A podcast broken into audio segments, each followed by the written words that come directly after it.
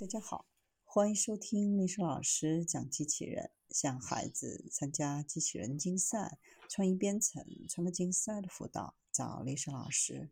欢迎添加微信号幺五三五三五九二零六八，或搜索钉钉群三五三二八四三。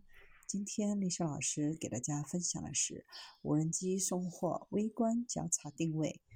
疫情期间，为了实现无接触，无人机送货成了迫切的需求。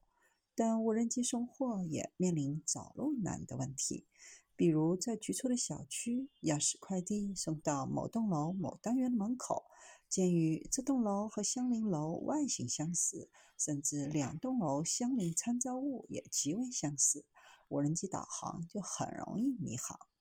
杭州电子科技大学自动化学院人工智能学院智能信息处理实验室的研究人员提出了一种。交叉定位的方案有望解决这一工程技术难题。以前定位主要是用 GPS，但是有的情况下 GPS 定位也不准，比如高楼大厦太密集了，从高空上拍下来根本就看不清楚到底是哪一个楼，拍出的周边物体甚至在数十公里之外，这个时候就要近距离的观察。无人机在送货的时候要靠自己的眼睛来识路、认路和飞行，这就意味着无人机会有两只眼睛，一只是 GPS 眼，一只是自由眼。研究人员提出一个简单有效的模型，在无人机利用卫星图认图的时候，模型可以主动利用卫星眼、GPS 眼和自由眼摄像头看到的信息，通过相互对比。主要是依靠对周围物体的识别来辅助目标的定位。说起来容易，做起来难。卫星图和无人机图相互比对，做起来其实真的不太容易。太空中拍到的只能是大概的位置，用的是经纬度的坐标，是俯拍图。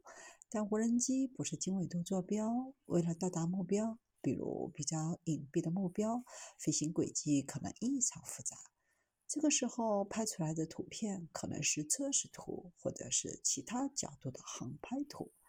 这就意味着，即使是同样的物体，卫星图和无人机图因为拍摄角度的不同，周围物体和环境拍出来也不一样。同样的物体，乍看起来会给人不一样的感觉。而研究人员设计的这个模型，并不需要两个视觉图形的拍摄方向相同。即不需要特意使目标周边信息在两张图像上的位置相同，也能进行有效比对。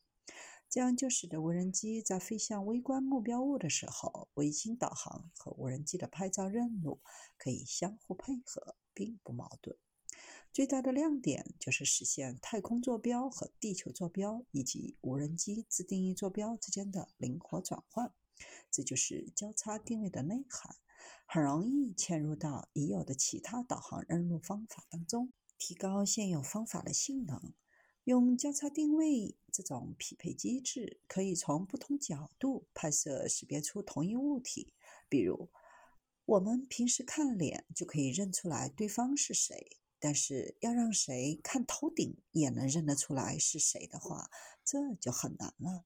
而这个模型就可以做到从头顶也能知道。你是谁？